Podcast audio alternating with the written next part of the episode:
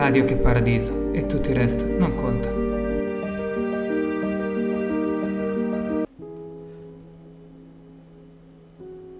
È finalmente arrivato il momento di parlare di come il tempo ci cambi.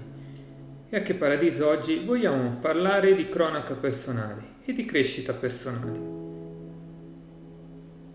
La vita è un lungo viaggio in cui visitiamo diversi nuovi paesaggi e viviamo diverse situazioni e poi capita il giorno che comprendi di essere cambiato, che forse oggi ti saresti comportato diversamente, che quei grandi problemi di tanto tempo fa sembrano delle frivolezze oggi.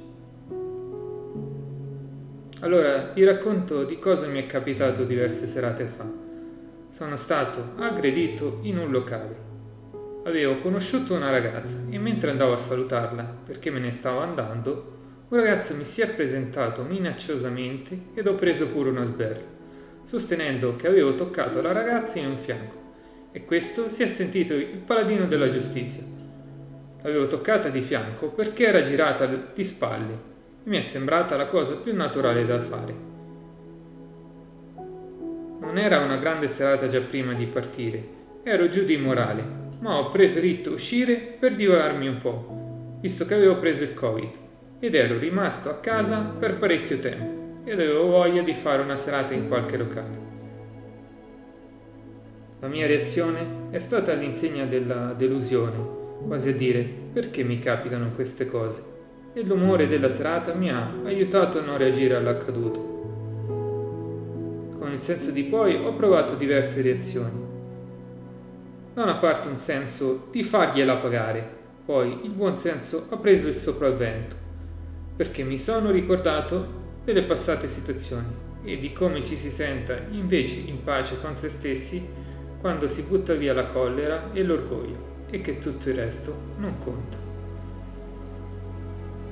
Poi ho analizzato la situazione e ho iniziato a considerare il fatto ed ad ipotizzare a cosa sarebbe successo se avessi reagito.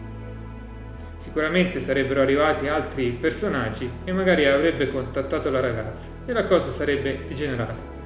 Così che fare la parte dello sconfitto e della pecora mi ha fatto pensare a passate situazioni di contrattacchi e offese ed è, mi è ritornata in mente la figura del supereroe che ho parlato nei passati episodi quel supereroe che cammina a testa alta perché riesce a schivare i colpi, o comunque li assorbisce in fretta. Ogni tanto la vita sembra una giungla dove regna il caos e dove gli istinti prevalgono, o meglio, una guerra simulata in stile risico, dove qualcuno muove le pedine per farti cadere in fallo. Ed allora, così come quel supereroe che schiva i colpi, è venuto il tempo di muoversi d'anticipo e fregarsene se non abbiamo dei superpoteri. Perché quel supereroe di Che Paradiso è super perché ha capito che è venuto il tempo di iniziare a vivere liberi e che possiamo sconfiggere quelle debolezze e realizzare che possiamo migliorarci e che con il tempo ci si può migliorare e crescere interiormente e spiritualmente. E voglio concludere con un passo del Vangelo di Matteo, versetti 18-22, dove Pietro pone una domanda a Gesù. Signore, quante volte dovrò perdonare mio fratello se pecca contro di me? Fino a sette volte? E Gesù gli risponde chiaramente, non ti dico fino a sette, ma fino a settanta volte sette.